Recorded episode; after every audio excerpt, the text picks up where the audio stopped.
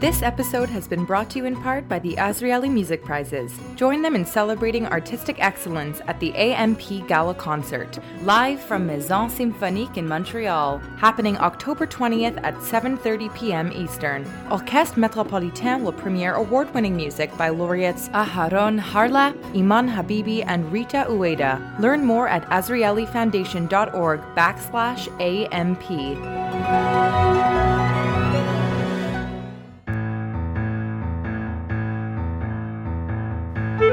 Hi, everybody. I'm Ralph Benmergui. Welcome to Yehupetzville, brought to you by Pear Tree Canada. And by the way, thank you to everybody who listens. I, I understand since we started this whole schlemazel, uh, we've got about 50,000 people who have had a listen to Yehupetzville. So that's a wonderful thing. Uh, and thank you for being one of those people. Um, Niagara Falls. Slowly I turn, step by. Sorry, it's the old Lucy show. I remember that one. Um, everybody. So uh, in my family, when you came from from another country like we did, every time your relatives also showed up to live here, we all drove to Niagara Falls. That's what you had to do. You had to go look. There it is. And they had to admit it was jaw dropping. It was a very intense experience. We'd picnic in the public park, and I'd always stand at that place where the water goes over the edge because the water is perpetually moving, but the rock is still. So I'd be hypnotized by it until I'd feel my uncle grab my ear and say, Come on, what are you doing? And then off we'd go for the picnic. Well, Niagara Falls, uh, since 1918, I believe, has had a Jewish uh, reality to it that has changed over the years. And uh, Bob Muller has been part of all of that, as has his family. And uh, he's now the president of the synagogue in Niagara Falls which has been called different things, but is now called B'nai Tikva. So, Bob, uh, welcome to Yehupetzville. Thank you. I'm honored to be here. Well, uh, tell me a bit about. I mean, this is a very over a hundred year old community of Jewish people in Niagara Falls. Tell me a, a bit about the history, would you? Yeah. So the first families started to congregate probably, like you say, around 1918, 1920, and they held services in a house um, just off of the main drag there, uh, uh, um, not not far from the falls at all. And then uh, in 1937, there were enough members to um, actually build a synagogue. So it was uh, called Congregation B'nai. Well, originally it was called Congregation B'nai Yankov. Oh yeah. But that eventually changed to Congregation B'nai Jacob. What, what drew the uh, Jewish uh, population to Niagara Falls? Was it just commerce? it's hard it? to say exactly, but it, it, to me, it's a, it's a, probably was kind of a word of mouth hmm. thing that um, some immigrants came and kind of liked the the area and you know found um, other Jewish people and uh, people just started coming together. And then uh, in, when when my grandparents came over in 39, um, at that time, the government was offering some land to immigrants um, if they signed a contract that they would work it for, I believe it was seven years. And uh, my parent or my grandparents did that, and uh, there were at least three or four other um, Jewish families that had come over from uh, from Europe, you know, to escape uh, um, the Nazis and uh, so. Uh, yeah, she did that. So were your parents farmers? Are your grandparents farmers, or did they just have no, actually, my, farmers? My grandfather and his brother had a uh, it was kind of like a feed store kind of thing in in, right. in uh, Brodis, near near Bratislava, and uh, they um, yeah so it, it, they came they, they literally left Czechoslovakia three days before the Nazis got there. Wow. And yeah, and uh, made it just in time, and in fact, um, they had tickets on uh, the Athenia to go across, and of course, um, when they went for uh, medical testing, they said that my dad, who was seven, eight years old at the time, they said he had uh, pink eye, so they wouldn't let them on the ship. So they had to go into town and find a doctor that would, you know, write them a note. So they missed the Athenia, which eventually got torpedoed. Wow. And the ship that they got on lit, literally picked up survivors from that uh, from that ship. So um, this Okay, so you anti-Semitic write doctor. You got to Oh, yeah. a book called Pink Eye. yeah, you're right. you got to. That's insane. Oh, it was it, it was unbelievable how uh, it was an anti-Semitic doctor that that did that and basically saved their lives. Wow, that's. oh, I'm serious. Pink Eye. I'm waiting for the novel. Yeah. Okay. Uh, The minute we finish, get yeah, to yeah, it. I'll start. sure. Sure, sure. That is a crazy story. Um, now, am I wrong in uh, Barbara Frum, Yeah. Eddie Greenspoon, Eddie Greenspan, Brian Greenspan. Um, Span? Sorry, yeah, yeah. Yeah. So famous lawyers and Barbara Frum, of course, Yeah. Legendary doctors, broadcasters, all, all from Niagara Falls, right? yeah, Harold Stein, Ron Zucker, all doc, you know, famous doctors that Yeah. came from Niagara. Yeah. So you, you, you did you did fine. You you, you hatched a good brood of, of I, I talent like, I, there. I like to think so. Yeah, but you get a synagogue. For, so the Ferry Street Shul. Tell me about that because it, it's still there, but we can Mm-hmm. Yeah, figure so- out what's going to happen. But So in the in the I would say in the seventies was probably the height of uh, the Jewish community, and there were about 90, 80, 90 Jewish families at that time. And then over the years, as what happens in many communities, the numbers kind of start to to, to dwindle a bit. And uh, we had a rabbi that was with us for 27 years. And in 1996, when he retired, at that point you kind of take stock, and we found ourselves with 25 families. So we, we couldn't we couldn't uh, really um, attract a rabbi to come you know to Niagara Falls and stay. But um, at that point, I kind of became uh, spiritual leader, and then in the year 2000, we amalgamated with uh, a congregation from St. Catharines called Temple Tikva. And they were about the same size, so we kind of doubled our numbers. Um, they came to our shul because they were just leasing the annex of a church, right, so they were looking for, for a home basically, and uh, so we, we could provide that. So we uh, kind of it breathed a whole new life into us. In fact, they tell the Canadian Jewish Congress told us that it was uh, the first time in Canada that a reform and a conservative community uh, joined together. So there were a lot of compromises that needed to be made, and we did, we did it. yeah. How do you navigate that? Like that, there must be a push and pull to that. Well, yeah. Um, so at the beginning of the amalgamation, we had uh, co-presidents. So I was um, chosen from Congregation B'nai Jacob, and uh, gentleman Chuck Schulman was uh, chosen from Temple Tikva. And for the first five years or so, we uh, we kind of did it together, and uh, I think everybody was very receptive. Um, Right. Niagara Falls, like the the conservative, we had just you know we our numbers were were, were it was hard to get minyans, so we kind of because we had to, we started to include women in, in the minyan, and uh, of course when we when we joined uh, with uh, the Reform Synagogue, they're totally egalitarian, so it really wasn't a, a, a hard thing for us to do. Um, and for for them, you know, they might not have been as used to wearing a yarmulke or, or a tallis in, in, in the sanctuary, um, but they were more than willing to do that, and so it kind of kept everyone happy. And a kosher kitchen We had a kosher kitchen at as opposed to a kosher style kitchen, yeah, yeah, right? yeah. I like this idea though that you know you learn from each other in a way. Like, oh yeah, So now that so when you find yourself in that situation where there's some things from the reforms that you pick up, how, what has that done to you as a Jew?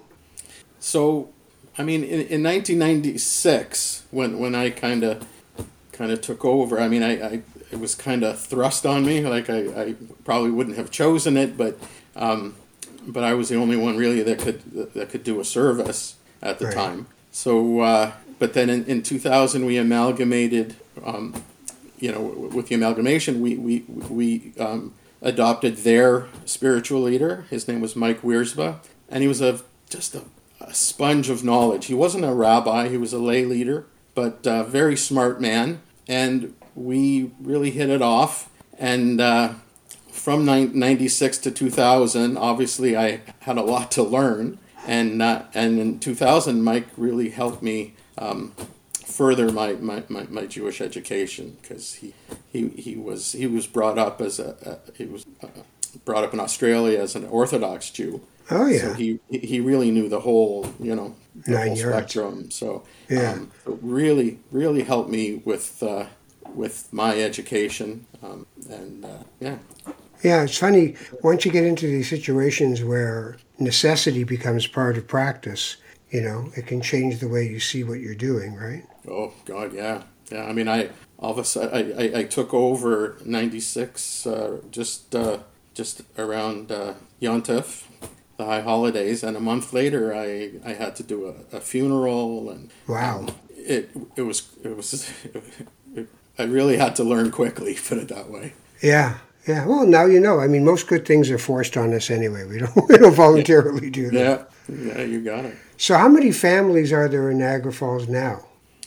So now we're probably back to maybe 20 families. Wow. Um, a lot of the, fa- I mean, what happens in, in, in most communities, you know, the, the matriarchs and the patriarchs, they, they pass away and then, and then their extended family don't, they don't come anymore for high holidays and things like that. So the numbers just, just started going down. Yeah, and there's always the same thing about opportunity. You know, go to the big smoke and find yourself Yeah, a, exactly. a good job. Well, and that's and that's what will happen to a lot of our people is that their kids uh, went off to university. You know, a lot in Toronto, Yeah. and they never came home. You know, they they might have settled and stayed in Toronto, had kids, got you know, had married, got kids, and then the the grandparents living here finally decided, you know, let's uh, let's move to Toronto to be closer to the kids, grandkids. You know, yeah, yeah. so Yeah, that's no, what happens. Happens all over the country. It's the way it is sometimes. Um, Tell me about the shul because uh, you know it's this Yeah. little white Yeah. little building in in in in the, in the middle of the city. T- tell me about it, it, it, where where it was and where it's where it's at now.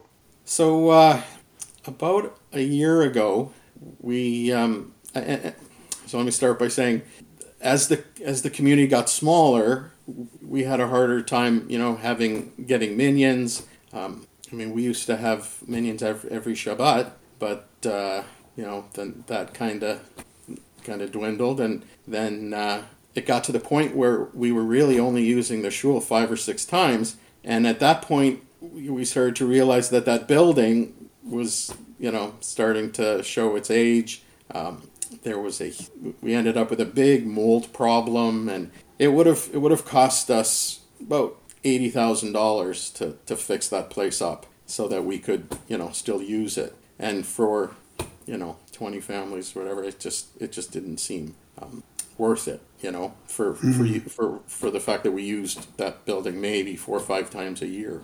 So uh, we it, it, it's right in the heart of the tourist area. So we, we always knew that it, it wouldn't be hard to, to sell necessarily. I mean, there was no there was no parking there. It was kind of um, kind of stuck in, in between these two motels, um, but um, but it was home to us. So So where have you sold it? yeah, we, we sold the building just about a year ago.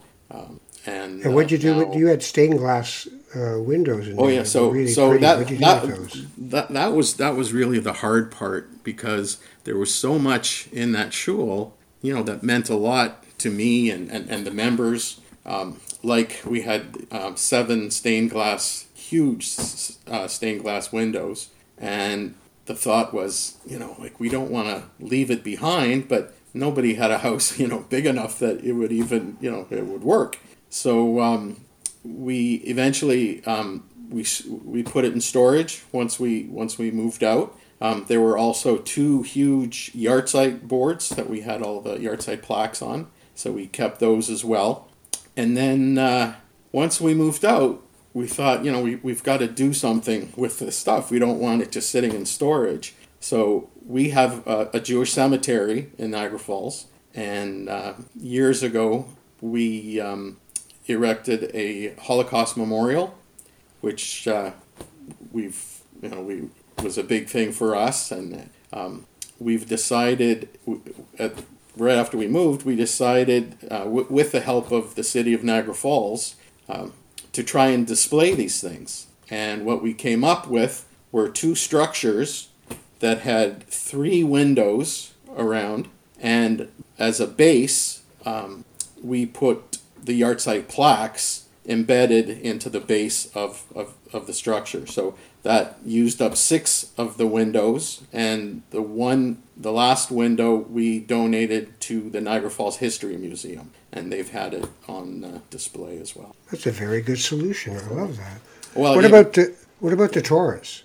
So we, I mean, when we amalgamated, there were B'nai Jacob had five Torahs and Temple Tikva had two Torahs.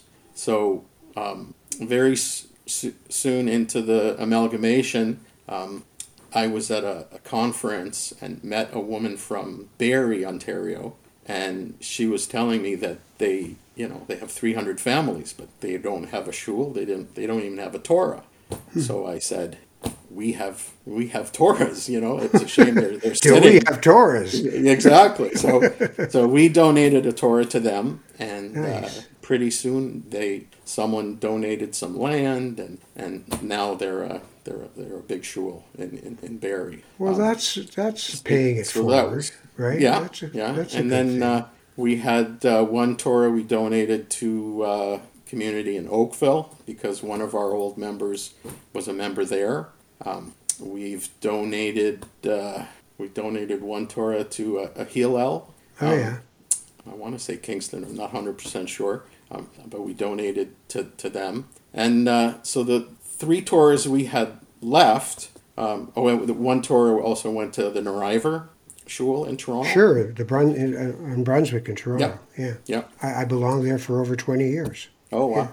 Yeah. So yeah, I guess they needed an extra Torah for uh, when they had the high holiday services at the community center. Yeah, at the JCC. They only had one. They only had one Torah to take, and then they'd always have to you know, roll it to the right spot. So so someone again, it was an, an ex member who was there and said, "Can we have a Torah?" So we gave them one. So we have three Torahs. One of the Torahs is um, the, from the the Czech Torahs. I don't know if you've heard of Czechoslovakia Torahs. So what happened um, during World War II when the Nazis were going through um, Czechoslovakia, they were you know looting whatever they could find in, in their little villages and in, in their um, their synagogues.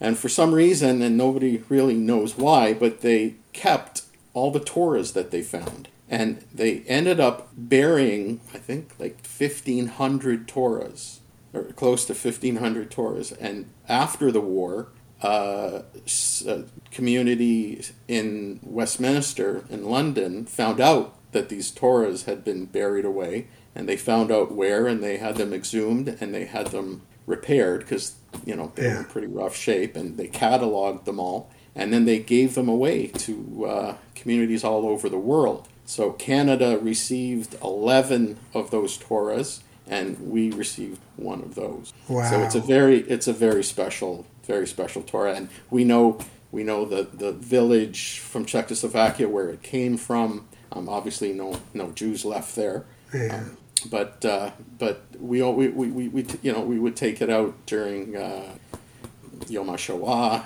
you know, Right. because it basically is a Holocaust survivor. You know, when you say that, it reminds me sometimes you go to different parts of the world and you see synagogues that have become museums. They're no longer Yeah. synagogues, there's no Jews left there. So we Right. sort of leave this trail of Judaism around the world of having been, as diasporic people, having been, moving on, having been, moving on. And now I'm thinking of Niagara Falls and having been. Is Niagara Falls moving on, or do you think that there's going to be always a little kernel of Judaism in that city? Yeah, I, I mean, I think I'd like I'd like to think that that we will you know continue. Um, it's I mean it, it's hard to to attract you know Jewish people to uh, you know to a town, um, but um, but I'm hoping that uh, that will, uh, if we hang around long enough, I, I, I think um, there'll be a resurgence. I'm hoping. I got to talk to my friend Zane Caplansky and see if he can get a deli going there. Yeah, that'll you do it.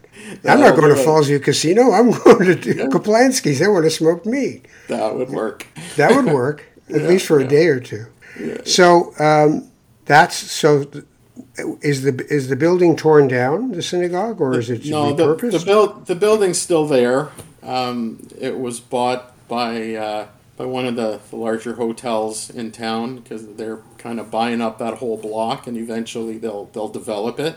But um, I think like the mold situation, everything was just it made Yeah. it too much to, to actually do something with. So it's just been sitting vacant. Um, and we'll, you know, eventually will get torn down. But we're, uh, we've already uh, reserved the, we're going to get the, the cornerstones and things like that. So- nice. So you uh, high holidays this year. You're going to have them where? So, we've rented a, a conference room at one of the hotels, and uh, And you're going to lead the we'll do service. Yeah, yeah. So we, we, I mean, we kept all the machzors, and Yeah. um, and we'll bring, we'll bring our Torahs, and yeah. How you feeling about leading the service? I'm a little nervous about that. I mean, I mean, a, a regular Shabbat service is not a problem, but, Right. And and and the funny part is, I mean, I go every year, right? And I Yeah. and I I daven and I hear I listen to it all, but then to be thro- you know put in front, uh, it's a totally different story. Not the same. So, Not yeah, the yeah. same. It's just like, wait a minute, am I forgetting anything? Yeah, exactly. So I've I've, I've, I've been doing a lot of practicing, studying. Are, are you going to do the shofar? Yep. Yeah. Wow. The shofar, the Torah, the whole thing. You're doing the whole spiel. Yeah. What a wonderful thing you're doing. What makes you do this? Why, why have you not just gone, eh, good luck? I think, I mean, I started going to shul every Saturday with my grandfather and um, and my dad, and like I still remember where every one of my grandfather's generation. I remember exactly where they sat. I, I, I started um, calling people up to the Torah. That was one of my jobs when I was, you know, before I before I was bar mitzvah. So all those uh, of that generation, you know, they really put a lot of their hard work into establishing that community. And I guess I just feel, you know, the old Jewish guilt thing. You know, I I, I, I, I want it to to continue for them. Yeah. See, that's the end of the book Pink Eye. Yeah, And by the way, the uh, buried Torahs is in the middle of the book. yeah, yeah, Come on! yeah. There are so many good things about this story. All right, okay, send me everything. I'll write the story. Except there I'm we not, go. I'm not a Czech Jew, so it's not going to work. That's all right. That's a crazy thing. Well, listen, uh, I hope you have a, a- a really meaningful and beautiful service uh, that you'll lead. Uh, and to all the Jewish souls who've gone through Niagara Falls or live in it now, uh, it sounds like uh, it's been a good and sweet uh, over a century of finding a way to keep Judaism alive in, in uh, the honeymoon capital of the world, as it were. yeah, yeah. Well, Shana Tova to you and your family. Shana Tova. And uh, keep it going. It's a beautiful thing. Thanks, Bob. Doing my best. Thank you very much. Bob Muller is the president of B'nai Tikva, and uh, this has been Yehupetzville, sponsored by Pear Tree Canada, reducing the after-tax cost of giving for Canadian major gift donors. donors. Learn more at peartreecanada.com. I'm your host, Ralph Benmergui. Our producer is Michael Freeman. Our music is by Louis Samayo. And if you want to travel with us across this great country visiting more small Jewish communities, subscribe on Apple, Spotify, or wherever you get your podcasts. If you want to hear more of my work, I host another podcast called Not That Kind of Rabbi. And if you want to hear more from the Canadian Jewish News stories, you can find them at the Canadian Jewish News' website, thecjn.ca. Thanks. I'm at ralphbenmergy.ca. We'll see you next time on Yehupetzville.